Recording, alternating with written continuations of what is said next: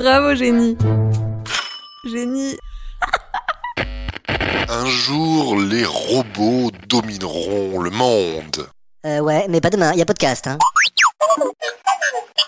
Cette grande peur de voir un jour l'humanité devoir s'effacer pour laisser place à l'ère des robots, ça fait des années qu'on l'entend, même si, soyons clairs, hein, pour le moment le robot le plus malin qu'on puisse craindre d'avoir chez soi, ça reste un Thermomix.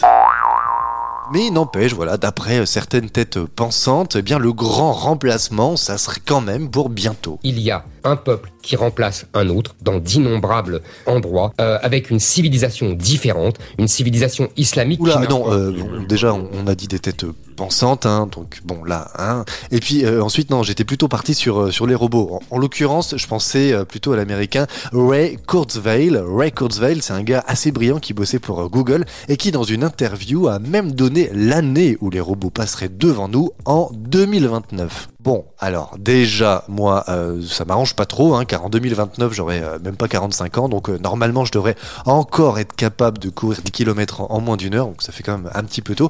Et puis aussi, euh, le truc un peu tordu avec ce genre de mec, eh ben, c'est que la plupart du temps, ils te font flipper comme ça avec leurs prédictions, alors que eux-mêmes bossent dans la robotique et contribuent à rendre les robots encore plus intelligents. Je sais pas, c'est un peu comme si Kim Kardashian mettait en garde sur les risques de la télé-réalité. Bref, si dans la culture populaire, les robots peuvent euh, aussi être tout gentils, hein, comme R2D2 dans Star Wars, voire un peu coucouille, comme Wally,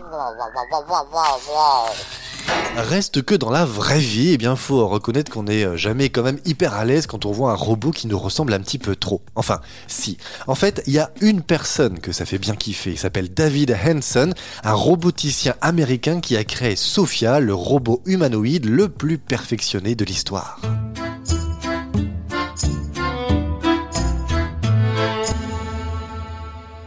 Pour être tout à fait précis, Sophia, c'est un gynoïde, c'est-à-dire un robot humanoïde mais qui a l'apparence d'une femme. Gynoïde, ça vient de deux mots de grec ancien qui voulaient dire littéralement avoir la forme d'une femme, et ça s'oppose donc à androïde qui veut dire avoir l'apparence d'un homme. Voilà. Bon. Donc, David Hanson, au moment de choisir son orientation au lycée, il hésite entre rejoindre le groupe de musique de ses frères,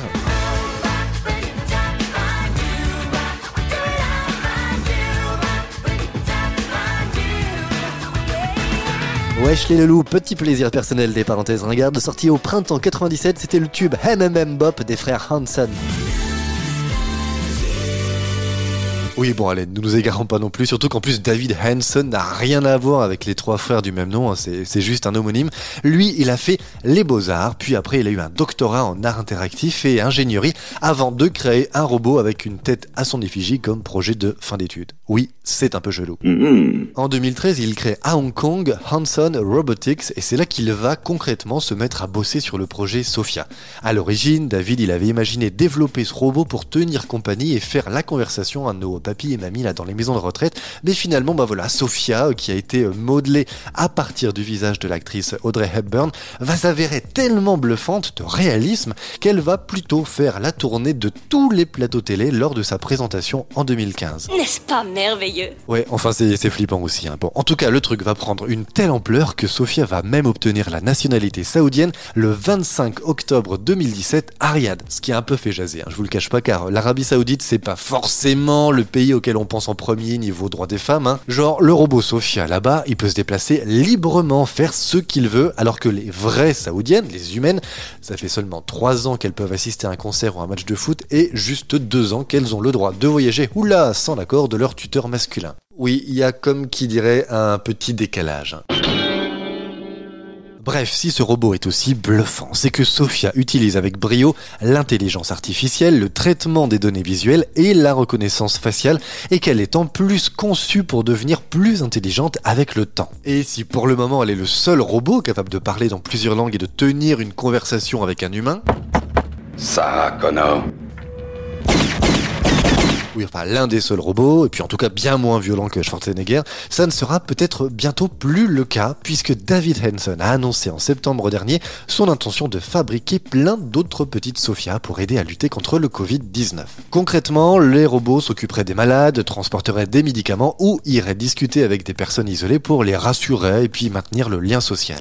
Salut Jackie, comment ça va aujourd'hui? J'espère que tu n'as pas trop regardé Eric Zemmour à la télé. N'hésite pas si tu as besoin de quelque chose, je suis là pour toi. Et sinon, il te restera toujours ton Thermomix. Haha, haha, haha.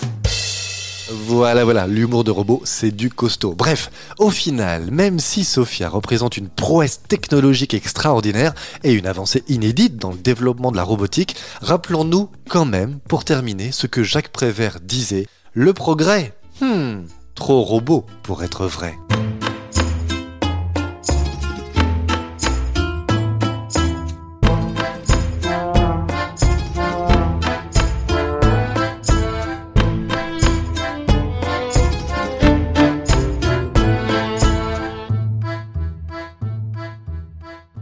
Merci d'avoir écouté Bravo Génie saison 2 avec Parce qu'on est des dingues plusieurs épisodes désormais par semaine. En attendant le prochain, vous pouvez nous retrouver tous les jours sur Facebook et Instagram en tapant juste Bravo Génie ou sur Twitter Bravo Génie off au 2F à la fin. Et n'oubliez pas, comme disait l'écrivain Jean-Louis Auguste Commerçon, qu'on a par contre lui euh, un peu oublié, un abcès tout comme un génie finissent toujours par percer.